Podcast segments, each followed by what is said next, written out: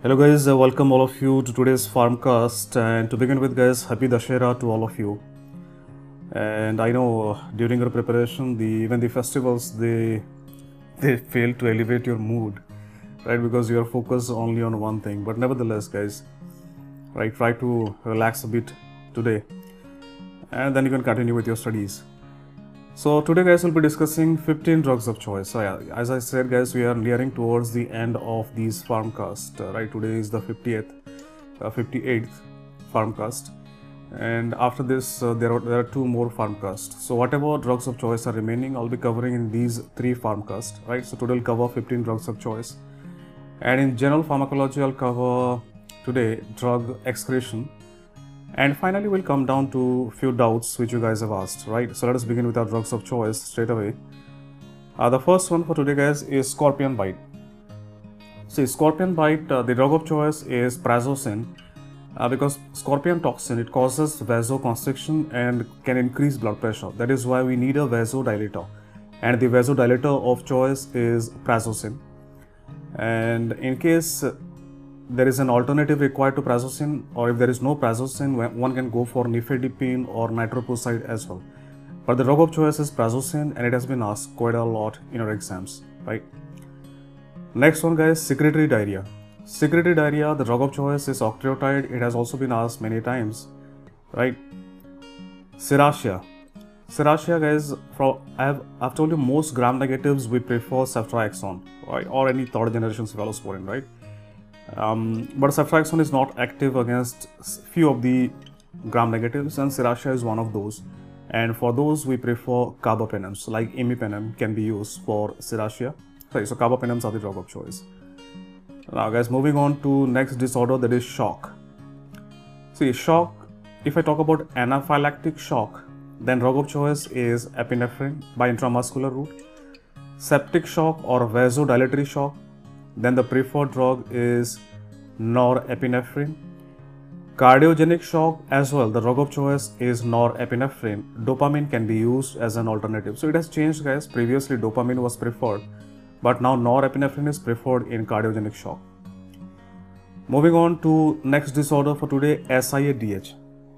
Guys, for SIADH, Right, there are two things you need to understand. If they ask you what is first done in SIADH, the first thing we do in SIADH, um, we restrict free water consumption, right? Free water consumption is restricted in SIADH.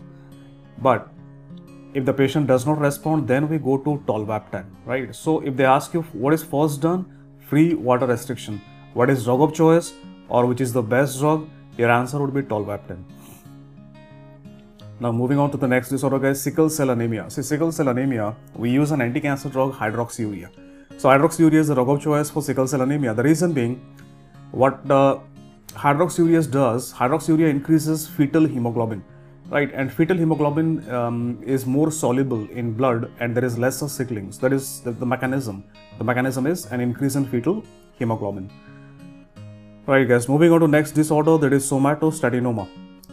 And somatostatinoma, the interesting fact is the drug of choice is a somatostatin analog called as octreotide. So I get a lot of doubt from students, sir, how a somatostatin analog is used for treatment of somatostatinoma? So yes, it's very simple.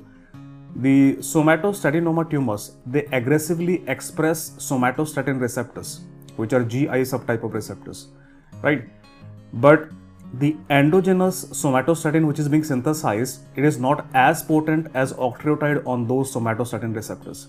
So when I give octreotide, what it does, it binds to the GI subtype of receptors present on these somatostatinomas and downregulates production of somatostatin from those somatostatinoma and it leads to tumor regression as well. Next disorder for today guys, sporotrichosis. See for sporotrichosis, the drug of choice, it is an azole that is itraconazole. Next one is streptococcus. It's an easier one, guys. Streptococcus drug of choice is penicillin G. Right. Next is a helminth called as strongyloids. Guys, strongyloids uh, it is one of those helminths against which albendazole is not effective. So strongyloids, the drug of choice is ivermectin. Um, next, moving on to guys, uh, in premature labor in premature labor, what is the drug of choice for surfactant maturation? So you know we use steroid, right? So what is the steroid of choice? Dexamethasone. It also it has also been asked many times, which is the steroid of choice uh, in premature labor for surfactant maturation. Next one, guys, surgical prophylaxis. See, surgical prophylaxis, we prefer cefazolin. We prefer cefazolin, and it's an injectable drug. And injectable cefazolin is preferred in surgical prophylaxis because you know it has good activity against gram positives. And uh, uh, whenever I do a surgery, I do an incision on the skin, then the probable infection would be because of either staph or streptococcus. So to prevent that, I give or preload the patient on cefazolin. And uh, suicidal tendency is next, guys. guys, remember, in suicidal tendency, there are three things that can be done, right? One, we can give clozapine. So if it's a patient of psychosis, suicidal tendency, the drug of choice is clozapine. Second, we can also use lithium in suicidal tendency. Third, ECT or electroconvulsive therapy. So if drugs are not effective, we go for ECT. Right. So three things you need to remember. Now moving on to syphilis. Guys, syphilis, remember all stages of syphilis, we prefer benzathine penicillin G, right, intramuscular. The only case where we use intravenous aqueous penicillin G is neurosyphilis, right? In neurosyphilis, we prefer, or CNS involvement, we prefer aqueous penicillin G by intravenous route. And the last one for today, guys, is systemic fungal infection. So, systemic fungal infection, always, guys, always we use intravenous liposomal amphotericin B is the drug of choice, except for few like invasive aspergillosis. Uh, in that case, voriconazole is more effective than amphotericin B. So, we prefer voriconazole. Other than that, for everything else, we prefer amphotericin B. So, that's all in the section of drug of choice for today, guys. Now, moving on to the second part where I'll be discussing today one aspect of G Pharma that is uh, drug excretion. And all of you know, guys, the most common organ for drug excretion is kidney, right? And kidney can excrete drugs by two ways. One is simple filtration, second one is tubular secretion.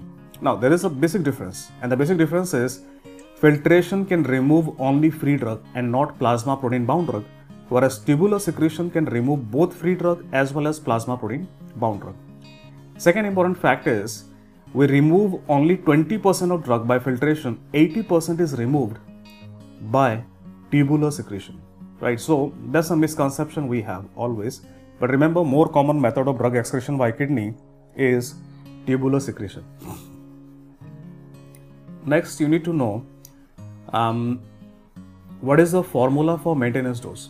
I guess so. Maintenance dose is calculated by multiplying plasma concentration with clearance with the time after which maintenance dose is to be given. So plasma concentration into clearance into time is maintenance dose.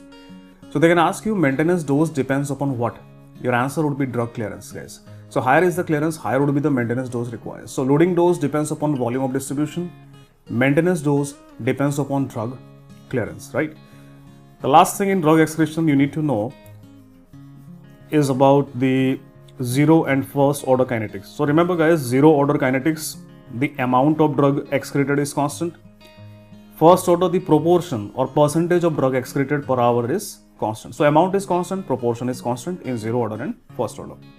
Second, you need to know that whenever we increase the dose of a drug, whenever we increase the dose of a drug for a drug following zero order, so in zero order, as dose increases, half-life of drug increases and clearance decreases in zero order. In first order, irrespective of the dose, the half-life and clearance both are always constant. So these are the facts they ask you in your exams, guys, right? Now let's move on to our last part of Pharmcast for today, guys, and uh, you know where I discuss some of your questions. All right, Dr. KP is asking, sir, what is the difference between oil gas partition coefficient and second gas effect? So, Dr. KP, if now it is such a thing, uh, first of all, it belongs to anesthesia, and second, um, it is such a thing. I mean, it, it is difficult to explain in a Pharmcast because I would be better able to explain it if I'm if I'm drawing it right, showing you in a form of a diagram. But let me try to explain you. See, what is blood gas partition coefficient? See, blood gas partition coefficient, it is the ratio of solubility of inhalational agent in blood to gas, right? So blood gas partition coefficient. So when I say a drug has a high blood gas partition coefficient, it means the drug is more soluble in blood as compared to gas. When I, when I say low blood gas partition coefficient, which means a drug is less soluble in blood as compared to gas. So now what happens if a drug has a high blood gas partition coefficient? So if a drug has a high blood gas partition coefficient means it is highly soluble in blood. So whenever I start the inhalational agent, um, it, it, will take a lot of time to get soluble in blood itself because it is highly soluble in blood. So it will saturate the blood and only after blood is saturated, the inhalational agent would begin to appear, right? Appear in your blood vessels exerting a partial pressure. So remember that inhalational agent which is not dissolved in plasma is the one responsible to produce anesthesia by acting upon your brain. So First of all, you need to saturate the blood, then whatever is remaining that exerts a partial pressure and produces effect. So which means what? If a drug has high blood gas partition coefficient, then the induction would be slower. So high blood partition coefficient means slow induction and similarly the blood uh, the drug is dissolved in plasma. So it will take a lot of time to get out of your body. So there will be slow uh, recovery as well. So high blood gas partition coefficient means slow induction and slow recovery. Similarly, if a drug has low blood gas partition coefficient means it has less solubility in blood like like nitrous oxide. So it has less solubility in blood. So what happens is it would immediately the blood would be immediately saturated and the gas would immediately begin to present itself uh, outside the blood in your blood vessels and which i mean is they will exert partial pressure and produce effect. So which means if a drug has low blood gas partition coefficient the induction would be faster and similarly and similarly recovery would also be faster. So what is second gas effect? See for that you need to understand what is concentration effect. See guys for a drug like nitrous oxide which has very low blood gas partition coefficient it diffuses immediately from the alveoli into the blood so once it diffuses very fast into the blood from alveoli there is a negative pressure in the alveoli and what it does, it will pull more nitrous oxide from the cylinder, right? So that is called as concentration effect. So what is second gas effect? Similarly, if there is a second gas connected to nitrous oxide, then because of the negative pressure created by nitrous oxide, the second gas would also be pulled into the alveoli. That is called as second gas effect. Coming to the next doubt, guys, it has been asked by Ratan Ram. So Ratan Ram is asking, sir, I didn't study anatomy till now. Rest of the subjects I have completed and started my revision from 1st of October till now I have revised 4 subjects. Can I leave anatomy? Guys, this is the reason why I always tell you guys to begin your preparation with your weakest subjects. Because you know, if you keep your weakest subjects towards the fag end, this is what happens. But Ratan Ram, I'm I'm sorry to tell you, you cannot leave anatomy. I mean, which exam are you gonna give? You're, you're gonna give an exam which is competitive. You're not giving a screening exam or a passing exam where each and every mark counts and you cannot just leave a subject and expect a good rank. I mean, it, it's very difficult. So, um, what I'm going to suggest to you is, say, I've told you uh, earlier as well, um, I could not, uh, because back then we did not have uh, these uh, apps and online lectures. So, we had to rely on face to face classes. So, I fell ill and I could not attend pediatric classes. So I did not have notes of pediatric classes. There was no guidebook also. So what I did is I went through the last 10 year questions of AIIMS and AIPG. At that time we had AIPG. And from those last 10 year questions, what I did is uh, I solved those questions and made some notes for myself. Because see, you need to have something hard copy to revise.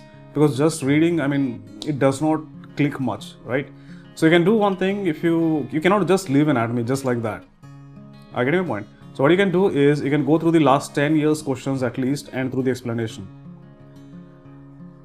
Um, all right, next out is asked by Tanvi Sharma. Tanvi Sharma is asking, sir, um, I'm I'm trying to regularize my sleep cycle from the last two days, but uh, disadvantages is that for, for more than two days, I'm feeling drowsy throughout the day. And I'm getting sleep at same time like 3 to 4 o'clock in night but I have to improve it because of INICET exam from 9 to 12. Um, does it take time or do I stop doing it? Right. See, Tanvi, there are two ways to go about it. As I said, you can you can try to regularize your sleep, and uh, it will take some time because see, you are changing your biorhythm, right? So you are now uh, being awake at that time when you are supposed to sleep, right? Based upon your prior routine, and that is why the reason you are having drowsiness. So you can try some coffee and uh, other stuffs to keep you awake. And if it is if it is too much of a problem, right? If it is too much of a problem, then you can just continue uh, with your night studies as you were doing. But you have to do something on uh, the day just before the exam, because the day just before the exam, as it is, you're gonna have a lot of anxiety, right? And it won't let you sleep. So you can take um, a little bit of a sedative, and uh, don't try to overdo. I mean, see, the problem why you are not able to sleep is because of anxiety so what you can do is uh, see usually when there is insomnia we run towards benzodiazepine isn't it so if, if you're taking a benzodiazepine for insomnia then don't take the whole tablet right take like for example uh, one fourth or half of the tablet now that would induce your sleep but it won't give you hangover that is one problem and and if you don't have benzodiazepines you can uh, try cetirizine. So a tablet of cetirizine, it also induces sleep nicely, right? So that you can do just before the exam. Now the best thing would obviously be to change your routine. Uh, try to change your routine one month before the exam. If it is not possible, you can just take some mild sedative before the exam, the night before the exam. Uh, next doubt has been asked by Sunaina Sheikh is asking, sir, in UPSC CMS 2020, there was a question Oral steroids are given for bronchial asthma for mild persistent, moderate persistent, severe persistent, very severe persistent. See, here answer is severe persistent because uh, there is nothing called as very severe persistent. There is no classification. For persistent asthma, we have mild, moderate, and severe. That's it, right? And in severe persistent asthma, we we use oral steroids as the last resort, right? So we are using inhalational corticosteroids plus LABA if the patient does not uh, respond to ICS plus LABA in severe persistent, then we add omalizumab. If the patient still does not respond, then we add oral corticosteroids. So oral corticosteroids are the last resort in asthma. The reason being systemic side effects are not worth it, right? Moving on to the next round, guys. Uh, uh, could you please uh, add a slide details of drugs for treatment of COVID-19 in your upcoming Pharmcast? Uh, Nishant Tagadi, I'll be I'll be posting one to two pages of these weird stuffs uh, for your exam. So new drugs, etc., COVID drugs. I'll be posting this, right? So that is easier for you guys to revise. Dr. Swati is asking, sir, I'm using last year notes and many of my friends are adding new points taught uh, this year from juniors notes. So it's necessary or because of these two, three points, you have to spend so much time. Dr. Swati, forget it. Don't do this. You don't have time to do all of these stuffs now. It's not the time to do do anything new. I'm telling you this is the time you just need to do whatever you have done means just revise whatever you have studied for that one or two points it's, it's not worth it i mean what is the percentage of chances that you might get even one question from those points right so 99% of questions 99% would come from those notes even if you have done it last year it would come from those notes only. So don't try to waste your time in anything new guys. Believe in your notes right? Don't don't don't be a victim of fomo. You know what is fomo? Fear of missing out right? Sunaina Sheikh is asking, sir, what is thermoplasty? See, thermoplasty, I mean, it should be asking medicine guys, what is thermoplasty? Thermoplasty is a method by which we treat bronchial asthma by, um, you know, by giving some kind of, uh, you know, heat therapy to the bronchi in form of some rays.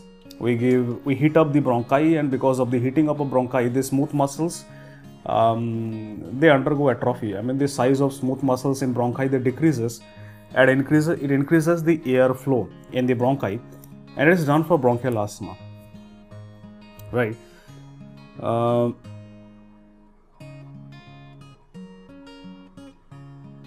all right so rishika there is asking all right she's not asking so no doubts for today sir plain appreciation okay thank you rishika there thanks a lot uh, The last doubt for today, guys, is being asked by Saeed Wise. Hello, sir. Do you think any question will be asked, and what sort of questions might be asked on Remdesivir in the upcoming INICET? Um, see, Saeed, I, if you ask me personally, see, as it is, we cannot guess what will they ask, right? I mean, I cannot say 100%. But if you ask me in coronavirus, um, if they ask you, then what, what would my be my bet on in coronavirus? My bet would be, you know, highly on microbiology aspect, because that is what we will be studying for next many years until we get a specific drug for coronavirus, and that is why microbiology would be my first aspect second is uh, medical management right? What are the symptoms? And um, how, how to deal with these cytokine storm etc and related drugs. And third radiological aspect guys. Radiological aspect how it looks like in ct scan and x-ray etc pharma would be my last pick in coronavirus and even here um, what they're going to mostly ask you about is remdesivir. And remdesivir they can ask you the mechanism of action how does it act right use there is nothing to ask. And when we give uh, remdesivir right remdesivir is given only to severe patients right so mild to moderate patients we usually do not use remdesivir. And of course some side effects they're to ask you. So i'll be as i said i'll be posting a page with drugs specifically used nowadays in coronavirus. And these are steroids uh, tocilizumab that is interleukin 6 inhibitor right?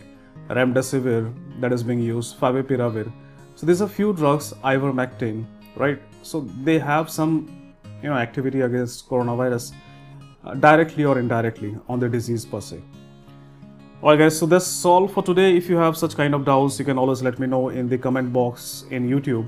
And I'll be more than happy to incorporate your doubts in the upcoming remaining Pharmcasts for this year. So take care, bye-bye. This was Dr. Anjan with you.